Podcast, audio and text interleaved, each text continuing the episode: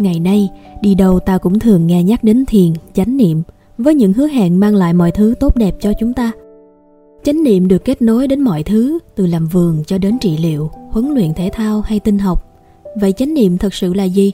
Đây có phải là một trạng thái tâm trí, một phương pháp rèn luyện hay đơn giản là một cách sống hoặc làm việc?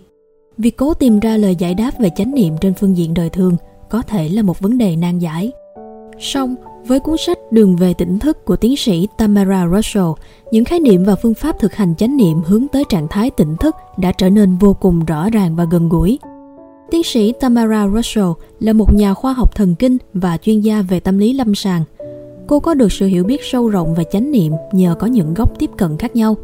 Từ những nghiên cứu của phương Tây để tìm hiểu làm thế nào và lý do tại sao mà việc rèn luyện chánh niệm lại giúp chúng ta đạt đến một cuộc sống tốt đẹp hơn – cho đến việc rèn luyện cung phu và thái cực quyền trong gần 20 năm đã cho phép cô trải nghiệm những truyền thống phương Đông, rút ra được những phương pháp cũng như ý niệm cốt lõi về chánh niệm.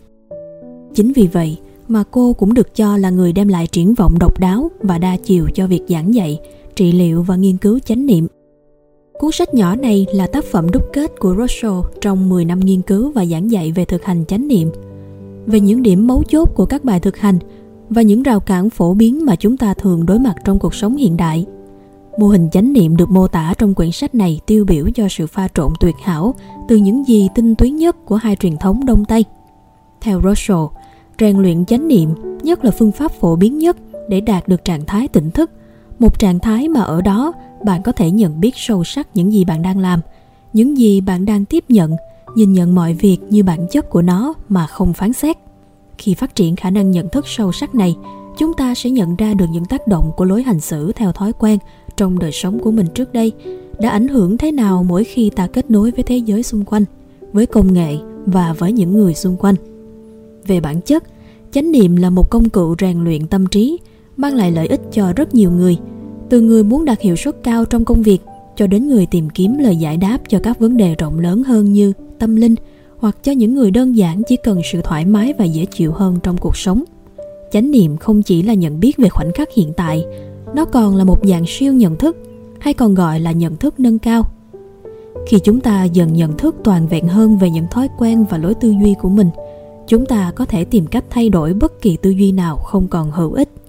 Điện thoại thông minh và máy tính sách tay kéo chúng ta vào những thế giới ảo, phá hoại khả năng chú tâm đồng thời làm giảm sự kết nối và nhận biết của chúng ta về cơ thể của chính mình. Chánh niệm đòi hỏi bạn phải có mặt và chú tâm nhiều hơn với cơ thể của mình. Và vì vậy, bạn có thể nắm bắt trọn vẹn những thông tin phong phú được chia sẻ trong từng khoảnh khắc.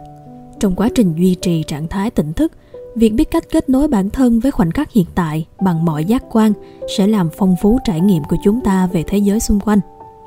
Chúng ta sẽ cảm nhận được những khoảnh khắc hiện tại và sự sống thực sự như từng hơi thở thêm phần sinh lực, như ánh nắng hoặc làn gió chạm trên làn da, hay như niềm vui lúc đi dạo. Thật không dễ dàng để chuyển tải những trải nghiệm phi ngôn từ này thành lời, nhưng có lẽ bạn sẽ nhận ra những khoảnh khắc bạn chợt nghĩ, chà, trước giờ mình đã không nhận ra tất cả những điều này.